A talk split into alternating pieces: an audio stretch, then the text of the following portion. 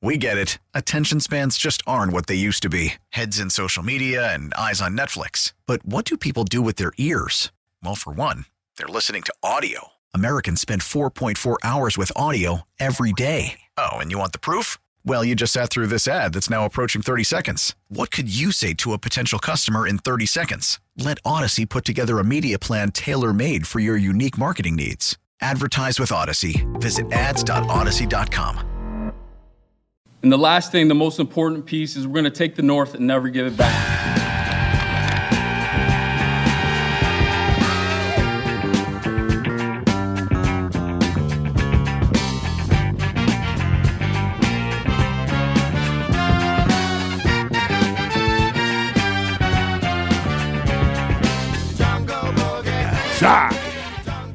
City! Better part of the next three hours, I am your voice. This is Anthony Herron on Chicago Sports Radio, 670 The Score. Broadcasting live from the Hyundai Score Studios, brought to you by your local Hyundai dealers. Going to be looking forward to your texts throughout the evening. We'll have some great guests throughout the evening. Text Zone, brought to you by Rosen Hyundai of Algonquin. Save time, shop online at rosenhyundai.com. Guests on the show, which we will have a couple of them over the next three hours. Guests, join us on the Score Hotline presented by Circa Resort and Casino in Las Vegas, home of the world's largest sports book. And I, I'm not I'm not always great about opening up the phone lines because you know I, I, get my my shots here and there, you know, a couple times a week or whatever. So I, I, normally like to run my mouth and interview some interesting folks. But I promise you, I will open up the phone lines throughout the evening as we progress here tonight as well. So the listener line Score a listener line powered by BetQL. Bet smarter and beat the books. Download the BetQL app today or visit betql.com. Um, this is uh, this is a day that many of you have been out there waiting for, of course, because we have finally heard from Bears brass, and so I will have uh, my thoughts on what we heard from the Bears brass. I will allow you to share your thoughts there as well. Also, as we get through the evening here, I'll, I'll try to get around to uh, to sharing some of my thoughts on another just phenomenally exciting and and competitive continuation of the the NFL playoffs that we just finished up here over this past weekend and uh, well at least the the conference championship round of those playoffs. And now we know the matchup that'll be taking place during the Super Bowl. So certainly looking forward to that as well. But I did mention we're going to have some guests on the show. We're going to talk to Patrick Finley of the Sun Times. We'll have Pat coming up later on this hour and we will have the great Olin Kreutz uh, great score analyst here and future Hall of Famer, as many of us like to refer to him as one of the great centers in football history. Olin's going to join me at 8 o'clock later on in the show here. He'll have this opportunity. First time he'll be able to share on the score his thoughts on what we heard from the Bears today and how the offseason has progressed for the guys over at Halas Hall and uh, with the the news that now and the the official first presser of head coach Matt Eberflus and general manager Ryan Poles. So you could tell both guys were, were excited and eager in addressing the assembled media today. Um, yeah, I mean it's it's it's their first press conference. It obviously won't be their last press conference, but the first opportunity, and to to have the media there in person as well. Which I, I was glad a few days ago when the Bears, what was it, late late last week when the Bears made the announcement that that they were going to have an, an in-person press availability from Poles from Eberflus, once those announcements got made that those were the hires. And so, you know, it was good that they were both there in person, in concert, sort of, sort of a, you know, a, a collective show of force, if you will, for each of them because they're going to be partnered at the hip. You know, the, the future of the Bears obviously rests on their – their ample shoulders with the, the 300 plus pound offensive lineman in Poles and the former linebacker in Eberflus. So now they've got an opportunity to to write the upcoming future of your Chicago Bears. And the, the process as it's played out here, there, there's still, even after today, still some answers that I have uh, just for for not necessarily. I mean, I think some of what we'll continue to to learn about the process itself I think will be interesting to figure out. But obviously, what's most important is what the results will end up being for the Bears moving forward here. But, you know, the, the fact that that both guys are represented by Trace Armstrong. I thought you know it was good that that the Chicago media. I think it was I think it was Haugh, David Haugh, who ended up at least getting one of, if not multiple, questions in specifically about that. So that's that's certainly curious. I think it's it's worthy of note, and just to try and hear hear them out on that. In the end, if they're both great, that won't matter. And Frankly, if they're both bad, it doesn't even matter that much. But it is it's interesting and it's worthy of note just in, in being curious. Who's who's making the decisions here? Who's calling the shots? Who's sort of, you know, if, if Trace Armstrong, who was, of course, recently rumored to be the guy who was actually going to be, you know, running operations for the Bears. Well, you know, whatever the job title was going to be, was he going to be maybe the GM or director of player personnel or however that part was going to shake out? And then he pretty quickly rebuffed those rumors and said, "Nope, that's that's not true. That's not what I'm doing." But then you do have two Trace Armstrong clients who end up being the two most most powerful you know, sort of forward facing members of, of the Bears now. You got their, their lead executive, the 36 year old Ryan Poles, and now the first time head coach, former Colts defensive coordinator, in Matt Eberflus. So I, I, think it's important to get that question asked and answered. You know, neither one of them was necessarily too interested in in going deep down that road, which is understandable. You know, I, I wouldn't have expected a very deep and detailed answer on, on that, but I think when it comes down to it, that won't matter for, for very long. But because the, the process and the procedure the Bears have been going through, you, you get to the point, we got to the point during the season here where it felt it felt kind of like, you know, like a fait accompli, you know, that that Matt Nagy was going to be gone, that that perhaps Ryan Pace would be gone. Certainly it felt like Ryan Pace should be gone, but then you did have some of those rumors circling around that maybe Ryan Pace would, would get elevated within the franchise and what could that potentially mean. But then it, it ended up getting to the point where it was like there was nothing else kind of week in, week out, day in, day out to pay close attention to. So the, the discussion about the process of, of who the next regime would be, that's been front and center for a long time now because, you know, so many of us anticipated Matt Nagy would be gone and, you know, think back to before the season, where I know a lot of folks got really concerned by the fact that that Justin Fields got drafted in the first round and not concerned with with the fact that they made the move for the pick because most folks were excited about the pick obviously myself included as many of you have been hearing really back since Justin Fields was in college and I was covering him at Ohio State uh, on Big 10 radio and television. Not necessarily concerned about the pick itself but concerned for what that could potentially mean for the tenure of Ryan Pace and Matt Nagy because of a lot of the concerns that have been there for, you know, the, the one winning season that Ryan Pace had pulled off in his time here for the the frailties that had been there just in, in Matt Nagy's time as as the head coach, as the offensive play caller, the fact that the the team just wasn't progressing under Nagy's leadership. He started off with that 12 and 4 season and then things just plateaued and that that discussion has been there. And I thought it was understandable in my opinion because of Matt Nagy's record because of the the potential that was there. You know it's one thing for because I as many of you know I've been talking since 2018 even in that division title 12 and 4 season I was talking about things my observations about Matt Nagy's offense the concerns I had about it way back then. But he won and he won at a high level that first year and then he had a couple of 500 seasons since then. So i, I wasn't under the impression the bears should have moved on from matt nagy last offseason but you get through this year and it didn't improve. It didn't get better. You saw some of those same issues that been cropping up since 2018 show up again this year.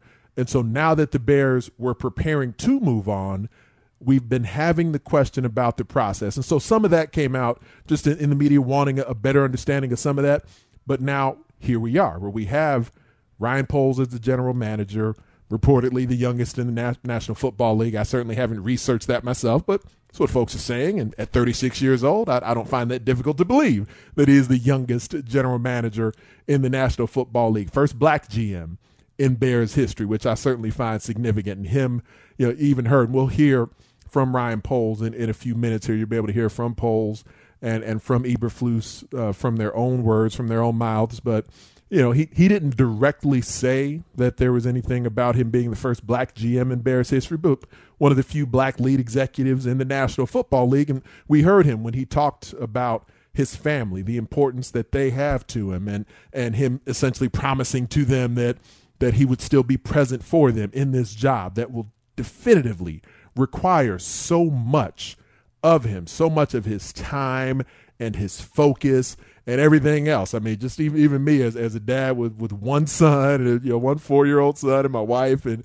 and everything that I do, you know, between television and radio and the various opportunities I pursue, I, I know how much just being busy can end up meaning when you when you got a young kid at home. And so hearing him get choked up about that, that that reached me. Know, I'm, I'm not necessarily wanting to get weepy about many things, but just thinking of it, viewing it through that lens of, you know, like my, my son's down the hallway right now. I was spending a few minutes just playing because he's four and he's big dinosaur guy. And so we were playing this dinosaur matching game. I just kind of stole a few minutes of, of that just before I came here to do this show for the next few hours and talking to you and talking about the, the Bears and everything else we're going to discuss here. So that connected with me and and obviously his his family and everyone I've spoken to about Ryan Poles has talked about what a family man he is, what a great guy and a good human being he is. And so not surprised at all that he got choked up from that aspect. But here we are on the on the eve of Black History Month and him being the first gener- first black general manager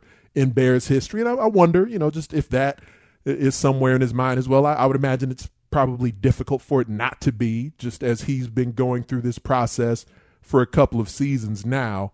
And, uh, and and knowing you know how few black lead executives there are in the NFL, and that being such a prominent discussion around the National Football League, so I'm I would imagine that's there, sort of in his in his synapses, in his subconscious, probably in his conscious mind as well. But uh, but the guy who, as the as the Bears actually take the field, who we're going to be more focused on, will end up being Matt Eberflus. And you know, I, I know that you know on, on this station and a variety of other places, you're, you're wondering whether or not it if it would have been a better idea, would it have been the the more perhaps the more fruitful route for the Bears to, to end up going with an offensive coach. And I had, I've been saying this for a few weeks, I had very little concern for which side of the ball the the eventual head coach would end up coming from. My concern was more so about what what their track record is. Have they been around winning? Have they been leaders? Have they, you know, whether or not they had held this gig before? And in both roles now, in both the general manager role and in the head coach role, both guys are new on the job, and so that that matters. And then you add in now we're going to have a first time play caller as a, as an offensive coordinator who they're going to bring in and Luke Getsy as well. All those things matter. I was around a lot of newness. My rookie year in the National Football League, I was with the Detroit Lions in 2001 and Marty Mornhinweg was our head coach, Matt Millen was our general manager, and a whole lot of the assistant coaches on that staff were first timers. We we had an experienced defensive coordinator, but some of the defensive assistants and it felt like the vast majority of the assistant coaches on offense were were guys who hadn't been in the NFL very long, guys who hadn't coached a lot of football and it showed. It showed in our execution on the field. It showed in the way that that we were, you know, just uh, the, the margins get really really frayed kind of quickly if you're not on top of details. If you don't have not just the head coach but if the head coach isn't staying on top of what you would hope would be a quality staff but just has enough assistants in place who recognize what's required of that day in day out grind at, at the professional football level.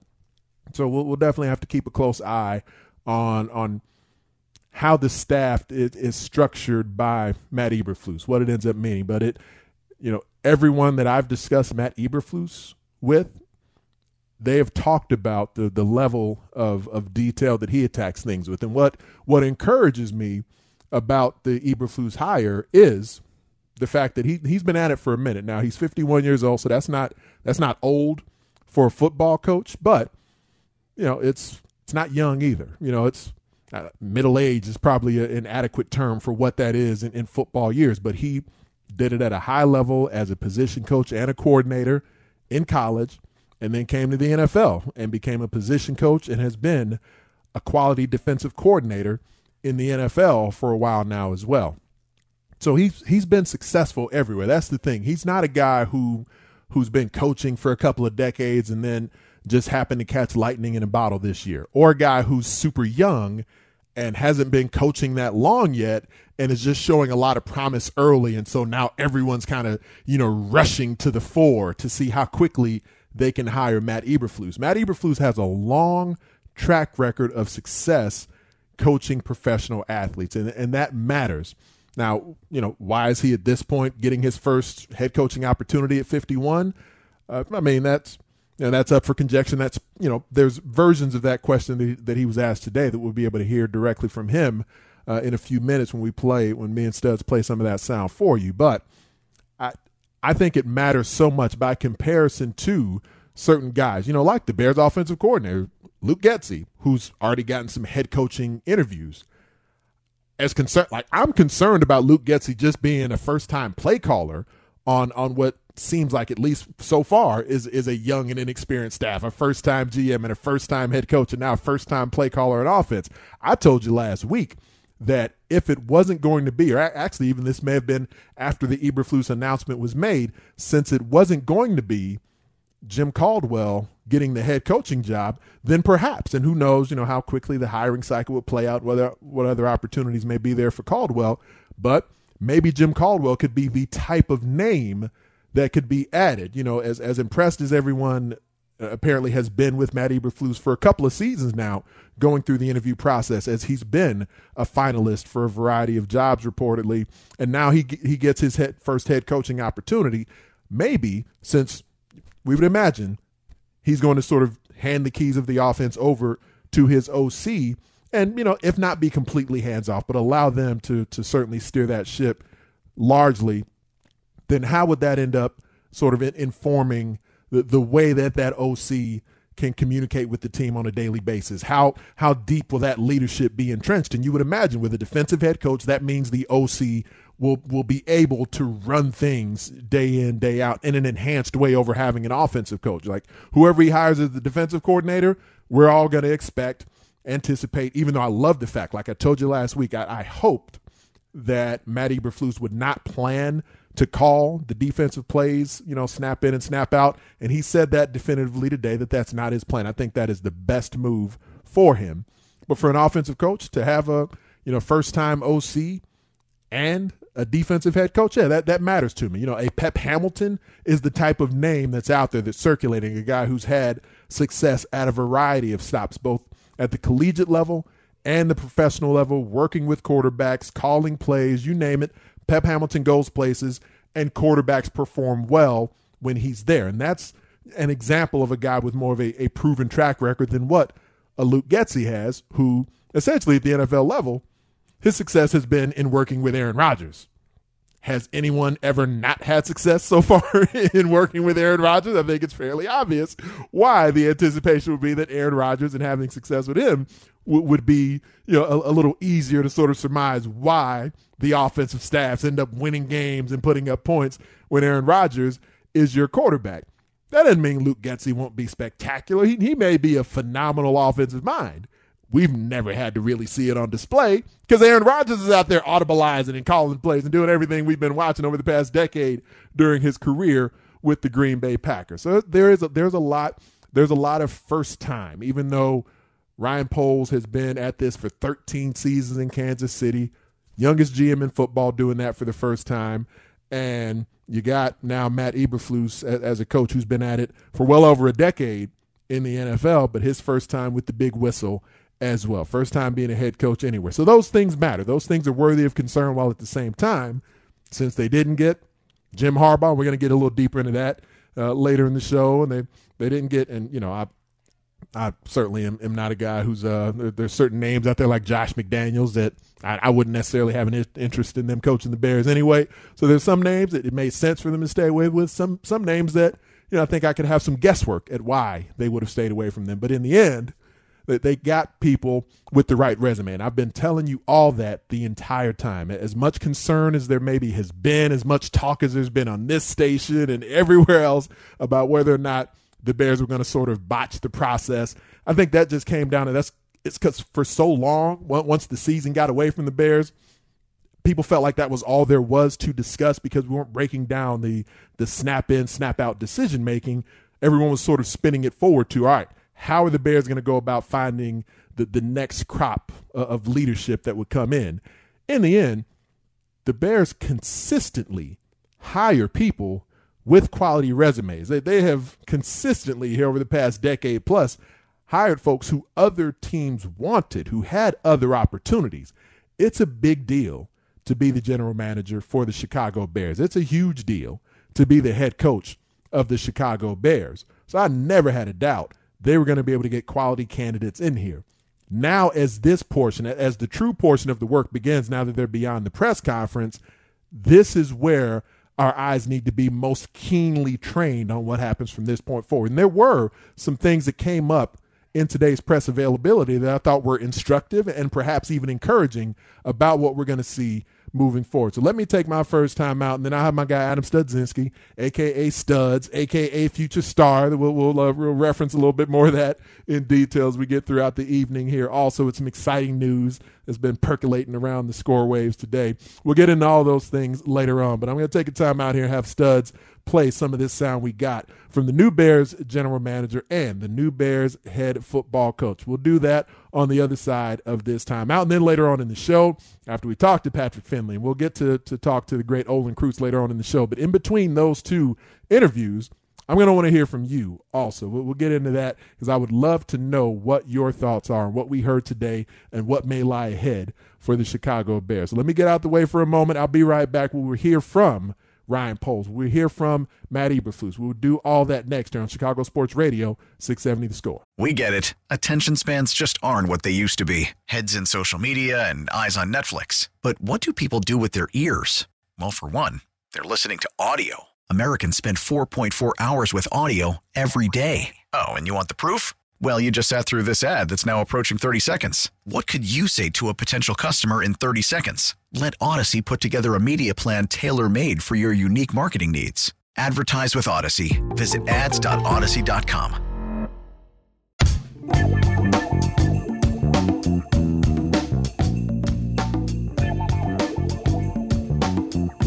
Anthony Herron here, Chicago Sports Radio, 670. The score. You can find me on Twitter and Instagram at Big Ant Herron and uh, Adam Studzinski on the ones and twos for me throughout the evening here.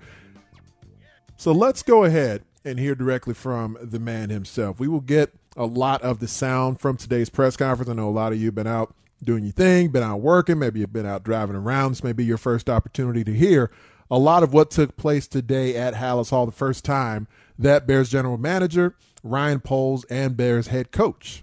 Maybe at, at some point we get uh, get used to not calling them new. I had to catch myself. You know what? They are still very new on the job. This is the, the first day they've been available to the media. But Ryan Poles and Matt Eberflus both addressed the assembled media today. So let's start off. I was talking a lot of process and procedure as I opened up with you here a few moments ago. Let's hear some of the opening statement, the opening thoughts that Ryan Poles shared as he was talking to the media for the very first time as general manager of the Chicago Bears. There's a lot of people that have been a part of my journey and the reason why I'm here, and I can't name them all, and I apologize for that, but I got to mention a few. Clark Hunt and the entire Chiefs organization, Brett Veach, Andy Reid, John Dorsey, Chris Ballard, Scott Pioli, Ted Crews, my coaches and teammates at Boston College, and the entire crew at Canandaigua Academy. I also want to mention a few of those that have reached out to me during the interview process, as well as open the door for future advice. Tony Dungy, Bill Polian, Rod Graves, Kenta Gunter, Lauren Bullock, and Greg Brown.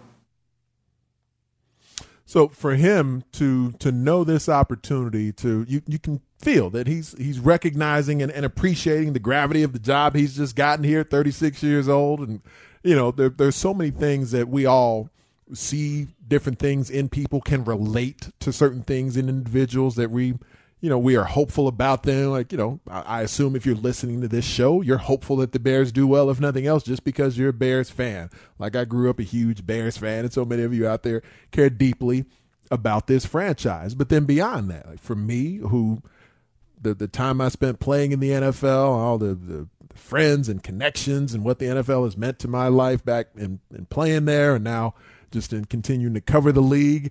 I, I just tend to want people who strike me as good people to do well. is one of the things that, you know, I even you know, spoke about it and tweeted about it a bit after after Matt Nagy ended up finally getting fired because that, there was no one in this town who was more quick to point out some of the foibles of, of Matt Nagy's time here as Barrett's coach, while at the same time, in addition to like it's just good for everyone around town. If the Bears are doing well, that's great. They're the the the, the driving sports brand in the city, so it's just great if the Bears are great. But beyond that, it's I think most folks would agree that when when someone seems like a, a decent person, a decent human being, it's it's easy to kind of get behind them and hope that things go well for them. So that that's kind of baked into that as well. And so that's that's a very relatable moment to me uh, from that we hear heard there from Ryan Poles. But procedurally, process wise, a couple of things that that he addressed with the media today. One of those, our, our guy Hub asked him specifically about something that we've been discussing a lot as the next regime came in. Was this going to be seen as as sort of a, a rebuild or a reload? And, and Ryan Poles answered that question. Absolutely, do I think we can be competitive? And the beautiful beautiful thing about football is what we just saw with the Bengals. Um, everyone, once the Super Bowl is played, goes back to zero and zero, and has the ability to you know improve their roster, make changes. We all know it's fluid on a yearly basis, so we're going to attack it, and our goal is always going to be in contention and, and win games. So that doesn't mean that they're going to take sort of the LA Rams approach where they just think they're a quarterback away or a, a key piece or two away and, and, throw all the money in the world and and not necessarily have big concerns for the cap constraints that might be there, what it means for the future. But does mean that they're not just going to start hemorrhaging all their talent and trying to open up all the cap space in the world and you know see how who they can get rid of to accumulate first round picks. I mean it this according to what Ryan Poles just said, what I, what we just played for you there, that this is a guy who, who's looking to win games next season. I think that makes sense, and and that's I think that's that's good to hear because of where it feels like the Bears are at. You do have this window where you, got this first round pick as a quarterback going into year two. Justin Fields certainly unproven from any definitive uh, sort of aspect, but I I certainly believe in in the talents of Justin Fields and what he has the potential to be in the NFL. And both guys were asked specifically about that. And Laurence Holmes, you, Loho had him had both guys, Ryan Poles and Matt Eberflus, on his show. We'll play some of that back for you in a bit. Also, specifically their thoughts on Justin Fields, but just just sticking with the the process and the procedure for a moment here. It's one thing that that Ryan Poles was asked about, just in relation to some of the concerns that a lot of us have for whether or not he was truly allowed to sort of do the job once he was hired. And one thing he he addressed was his thoughts on Matt Eberflus and, and at what point Matt Eberflus actually became a candidate. It sounds like, according to to Ryan Poles, it was right off the bat when the Bears asked him for his list of, of coaching potential. When we went through the process, you know, it was a Zoom first, so I was able to give uh, a list of candidates that I really liked and and Matt was on that. And when I got here per, in person, we brought him in, and the moment he walked in the room, I knew he was the guy, and especially when he started going through his plan. And the big thing to know is is I, I reach out to a lot of people to make sure I'm lined up the right way. I, I reach out to people that have done it and been successful at it.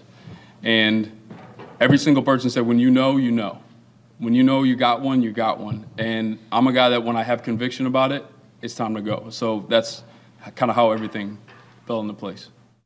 And one thing that, that Potsy, Mark Potash, ended up asking uh, Ryan Poles about was specifically there, there was an initial question and then there was a, a follow up that could have potentially even, you know, tripped up Ryan Poles just specific to he, he initially asked Poles about uh, just sort of what he looks for in in going through the process and and uh, you know kind of what he values in in a head coach and how does he kind of go about figuring out uh, what he what he was looking for in the head coach. And the follow up question was specifically about if he felt like a more expansive search and having that opportunity for a more expansive coaching search would have been better for him. Let, us hear that exchange with Potsy. If you were given the opportunity to do a more expansive search, would you have done it? I was given the opportunity. I found him. I love how definitive he was about that. And even if you don't 100% believe it, but there, there's an air of confidence that just goes into being very definitive, very short. And uh, you know, I didn't necessarily take it as curt or negative in any way, but but it's it's him sort of putting his stamp on the fact that he was. And as we've talked about on, on these airwaves, the Bears said very publicly once they hired Ryan Poles, they were very public about that he was conducting the final interviews with the variety of candidates. And the conclusion he came to was that Matt Eberflus was the, the best candidate to to lead the Chicago Bears. And, and whether or not that ends up being the best route to go, that'll obviously have a whole lot of results that, that go uh, from a win loss perspective to sort of tell that tale. But really impressed. Really liked what I saw, what I heard from Ryan Poles. We'll also hear from Matt Eberflus. We'll play a lot of that sound for you as we get throughout the evening here. But let me go ahead and take my first time out, come back and hear from one of the my, one of the men, one of the individuals who was there in person at Halas Hall today, laying eyes on the new Bears brass for the first time. We'll talk to Pat Finley of the Sun Times next on the score. I saw you hire an assistant GM there hadn't been one of uh, those in the last regime. Can you tell us how are you going to structure the front office, and w- what is the role of analytics in in your evaluation of a team? And are you going to hire an analytics department or a person, or add to it in any way? Yeah, the first the first question you asked with the assistant GM, you know, I thought it was important to bring someone else in with even more experience from a different place. Uh, Ian's background with uh, the, the Ravens and then the Eagles. He's seen a lot, you know, under Howie, Ro- or Howie Roseman and, and Ozzie Newsome. And to add that experience is critical. And then, you know, the big thing is I've been in a place with turnover, and there's great people in, in every building. So I want to take the time to evaluate everyone else and get to know them and see, see what we have.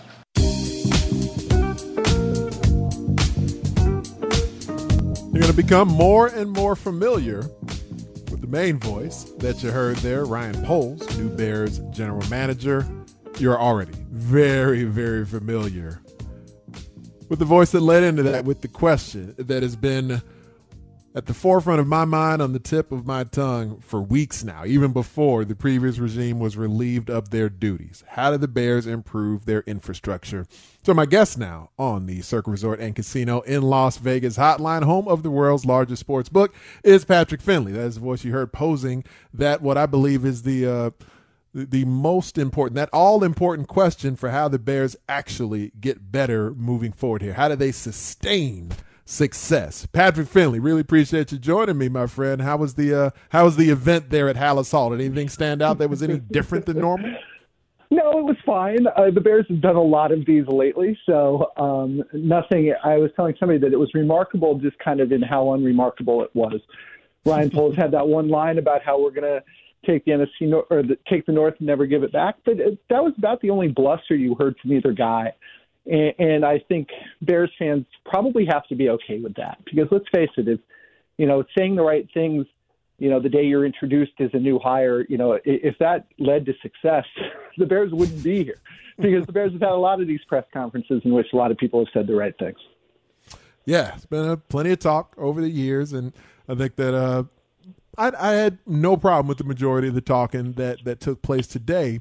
The the way that and you, we played the the question as you heard there that you asked specific to to analytics to the the new job that's that was essentially created for Ian Cunningham. Do you do you take away from that, or I don't know if you've been able to do any additional digging in the notion that that the Bears will be in a position to that Ryan Poles will be planning to sort of bone up the, the Bears' infrastructure versus what it's normally been in the past? I think whatever he does is going to take place after the draft, which is in late April. You know, typically a scout's year is you know May 1st to May 1st, uh, and you uh, and you know you wait till you get through the draft to make some changes there. Ryan Poles told us later that he was going to evaluate the evaluators. He said that if you ask around, the Bears are known for having some pretty good scouts, and you know he needs to look at them himself and also figure out if there's any sort of disconnect between the information the scouts are sending to the home office and what actually gets done. Uh, the implication being that maybe the scouting had been better than the results had been. So uh, I think he'll take his time with this. You know, to me, the, the big question, whether it's you know asking about a new role in the front office or analytics or or any of these things, it's just what are you going to do differently? I mean, if the definition of insanity is doing the same thing over and over again and expecting different results, you know, what are the Bears going to do that's different than what they've done under Matt Nagy and John Fox and Mark Trestman, uh, you know, you know, over the last nine years? There has been uh, a lot of the same approach. There's no doubt about that. Patrick Finley of the Chicago Sun Times on Twitter at Patrick Finley. Uh, Matt Eberflus uh, was the the first opportunity that most folks had to, aside from you know maybe looking up the odd YouTube clip here in recent days, to hear directly from the guy who will be facing you guys at at Halas Hall more frequently than anyone else. What were your impressions of Eberflus? And I thought uh, I thought he comes from, or I think he comes from the over uh, under promise and over deliver school. Uh, he didn't make any grand statements, you know, even to the point to when, you know, at least at first when we asked both of them about Justin Fields, you know, neither of them fell all over themselves praising Justin Fields. And then only later did they come back and say, well, yeah, you know, he's got all these skills that that we think, you know, he can be special if we get him pointed in the right direction. So yeah, I, I thought I thought that he was low on flash but maybe that's not a bad thing anymore, or you know, especially given the last couple of coaches that we've had. You know, my question for Eberflus is the same question I have for Ryan Poles, which is, you know, you've never done this before. You know, why do you think uh, you're going to be good at this job? And you know, with Eberflus, him hiring an offensive coordinator who'd never been an offensive coordinator before only increases those questions in my mind. You know, there's a lot of unknown here, and there's a lot of projection that you need to believe in if you think that they're going to do really well. And you know, my issue from the beginning was, at least at the top, you know, this is George McCaskey's projection that Ryan Poles will be good, and then Ryan Poles' projection that Matt Eberflus will be good, and then Eberflus's projection that the OC will be good. That's a lot of that's a lot of if, and and you know, and maybe you know maybe they all turn out to be really good at what they do, but right now, you know, it's more of a hope than than being able to look at what they have done in the past because none of them have ever been in this role before. And the the timing of this, where there's still so many jobs that are open, and there are more experienced and, and certainly more prominent candidates who are either getting jobs like Josh McDaniels or, or reportedly considering jobs like Jim Harbaugh. So now that we've seen Poles and Eberflus in person at Halas Hall, you heard from George McCaskey again today.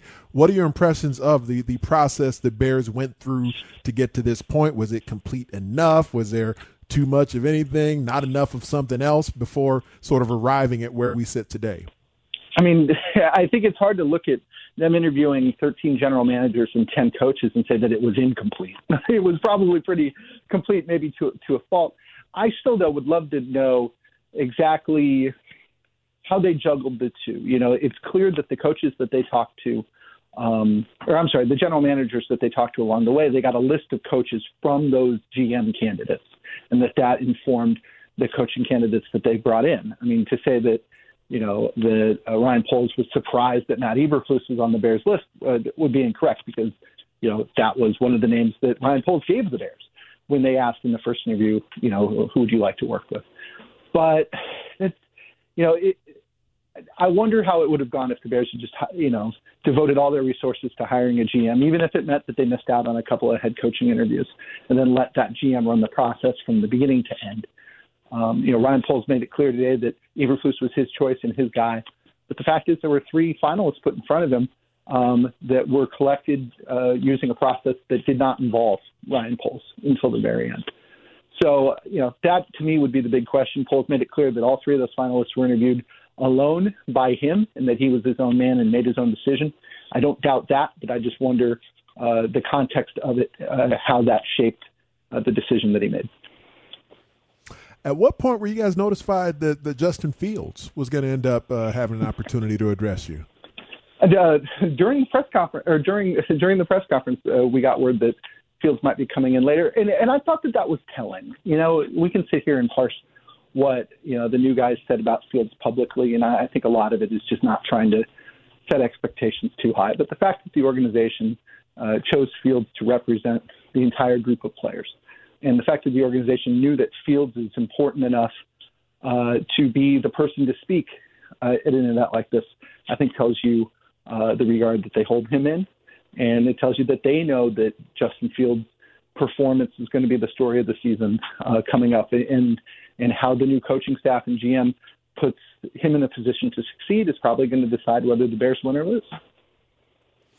Patrick Finley of the Chicago Sun Times with me here on Chicago Sports Radio 670 The Score. You can find Patrick on Twitter at Patrick Finley. He joins me on the Circa Resort and Casino in Las Vegas hotline, home of the world's largest sports book. And uh, and Ryan Poles did reference today that the the approach the Bears would have moving forward would not necessarily be to rebuild, and that's become you know such a such a dicey and, and pejorative sort of word that most folks, even if they go into a rebuild, try not to use the word rebuild anyway. It's kind of a nasty term, but did did you did you believe him when he said, "No, we're we're trying to win right away. This is not a rebuild." Yeah, yeah, I think I did because you know there's a world where if, if Aaron Rodgers goes somewhere else, the NFC North is wide open, and you know in the NFL you just can't sit back and say three years from now we're going to try and win, but until then we won't. Uh, and you know the Bears don't have a first round pick. You know, Poles said there's more than one way to to have a pick, and, and I get that, but I don't know that that if I were in charge, I would be moving to to sell everything that's not nailed down uh, for draft capital. Uh, you know, if you look at the pieces the Bears have, I mean, David Montgomery's got a year left on this deal. What do you think he would bring you? You know, Khalil Mack and Robert Quinn, both really good football players. They're owed a lot of money, and they're getting older. You know, what would they bring in? You know, it's a it's a pretty short list of you know people that could bring back significant draft capital for the Bears, and because of that, I, I think they'll go with what they've got and, and try and fill in on the margins and try and draft well for the next couple of years. The optimist in me sits there and says, you know what, they have a quarterback who could be good. We don't know that he will be, but he could be. They have two edge rushers. You know, if you've got a quarterback and two guys who can chase the quarterback, it's a pretty good place to start uh, regardless of where you are in the NFL. And Eberflus, in, in coming over from Indianapolis, you know, he he only addressed Luke Getsy because that's the only official hire that's been made so far. But it, it, does sound like there's going to be several assistants that, that come over from the Colts as well. But I was still struck by by the notion that he he full on said, "We're going to run the four three, and I'm not going to call the defense. He, he's been around the block in the NFL for long enough where I don't think he would be necessarily taking some lesson from what what I would view as a mistake Matt Nagy made as a first time head coach. But there's something about him, and I, I, may have addressed this with you last week when I think you were on with, with Hub and I, just that it, I think that makes a lot of sense. Just to be able to step back and sort of run everything as opposed to focusing on being a play caller on your side of the ball. And how what did you take away from how how much of that he dove into just in, in the notion that he will be, you know, what might be termed as more of a CEO head coach as opposed to just calling the play by play of the defense? Yeah, I found the play caller thing interesting. You know, the, the fact that you're, you know, he's 51, which which amazingly is somehow old in this business now to be getting your first ever head coaching uh, job. And, and, and you know, I could understand the Matt Nagy point of view, which is, hey man, this is my this is my butt on the line, and I want to be the one to decide what plays get called. But uh, I, I thought that was interesting. I thought that that was a smart move. And also, the context is different. Remember, when Matt Nagy got here, he kept an entire defensive staff. You know, Vic Fangio was here and running his own little fiefdom as it is. And, you know, in that sense, it probably made more sense for Matt Nagy to just focus on the offense and let Vic do his thing. That is not the situation here. Uh, the 4 3 thing doesn't surprise me in the least, and I don't think it's that big of a deal. For one, switching from the 3 4 to the 4 3 is an easier path than doing it in reverse, uh, as the Bears showed when Vic first switched them over from a 4 3 to a 3 4. Secondly, people play so much nickel and dime now that, you know, the Bears had four guys with their hands in the dirt in more than half the plays they played last year. You know, if you're going to call it a 4 3 now instead of a 3 4, that's fine, but I, I don't think it's a market difference uh, from, you know, what a lot of teams are playing. And Ryan Poles being the first black GM in Bears history, I don't know if there were, if there were many opportunities, if you guys were you know had like some breakout sessions to be able to discuss anything separately. And I, I don't necessarily mind. As far as i could tell the question itself didn't get asked to him but in his opening remarks which i played back for the listeners uh, earlier here he certainly got choked up talking about his family and talking about those who've kind of you know been with him on the path to to get to this point. My assumption is that that's somewhere within within his brain. I don't know was there an opportunity to to have any breakout? And did you Did, did anyone get anything from him specifically just on that, which, you know, through its own lens is, is a historic thing for the Bears who didn't have a great track record of, of, you know, diverse hiring aside from like Lovie Smith being the head coach. But now you got a black GM, you got a black second in command, you got a black quarterback. These are things that certain generations of Bears fans over the years wouldn't have anticipated the franchise doing. No, there was a breakout session uh, with him with our group and that did not come up. I can tell you that during the George McCaskey press conference, uh, one of the questions that was asked, and it was a good one. It was kind of what effect did having, you know, two black members of the five-person selection committee? What effect did that have on them hiring a black coach? And, and George, I don't think George uh, addressed it directly. I do know that, you know, I did ask him way back three weeks ago, which seems like six months ago, uh, what role, what role uh, you know, he you know he had a role in the still does in the NFL's uh, diversity committee. And I asked kind of what influence that would have on on his hire, and, his answer was that you know he was focused on you know the process being true and the process being uh, diverse, and then kind of however it shook out, it shook out, uh, and he would be comfortable with a with a, a white GM or a black GM. I think it's super important, and you know Justin Fields is going to be the face of this team for a long time.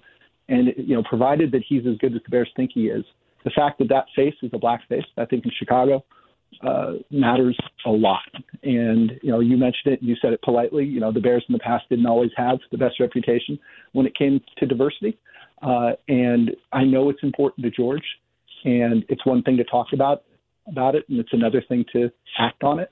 And the Bears acted on it and I think they acted on it by bringing in the best person for the job, regardless of skin color. But the fact that that person is black is not insignificant in the least. I could not agree more. Patrick Finley of the Sun Times, as always, great stuff, man. Really appreciate your time. Hey, anytime. Have a good night. All right. He is on Twitter at Patrick Finley. You can read his work at the Sun Times and certainly a great contributor who's used all over here at the score. Well, we got to, we played a, a lot of what Ryan Poles had to say. We'll have more from the Bears GM that we'll play for you throughout the show as well. And I'm going to get to uh, some open phone lines, but I do want to give you the opportunity to hear directly from the new head coach of the Chicago Bears, Matt Eberflus. We'll take a time out, come back at the top of this seven o'clock hour myself, Studs, will play some of these cuts from Eberflus for you so you can hear directly from the man himself because he will be upcoming the face, the voice of the Chicago Bears leadership. And I know Loho asked, uh, asked Ryan Poles a little bit about how available he'll be. I didn't necessarily get the impression from his response. We'll be hearing from him publicly a whole lot more than we were hearing from Ryan Pace. But you know we're going to talk to and hear from Matt Eberflus a whole lot. So I'm going to play some of that back for you after we get to the top of 7 o'clock here. We'll do that next on The Score. Listen to every MLB game live. In the deep left center field, it is high, it is far, it is God. Stream minor league affiliates. The Midwest League home run leader. And watch the best baseball highlights and look-ins on MLB Big Inning. MLB At Bat is your all-in-one live baseball subscription for only $3.99 per month. Deep left field, it's gonna go. Alvarez ties the game. Subscribe to At Bat within the MLB app today. Major League Baseball trademarks used with permission.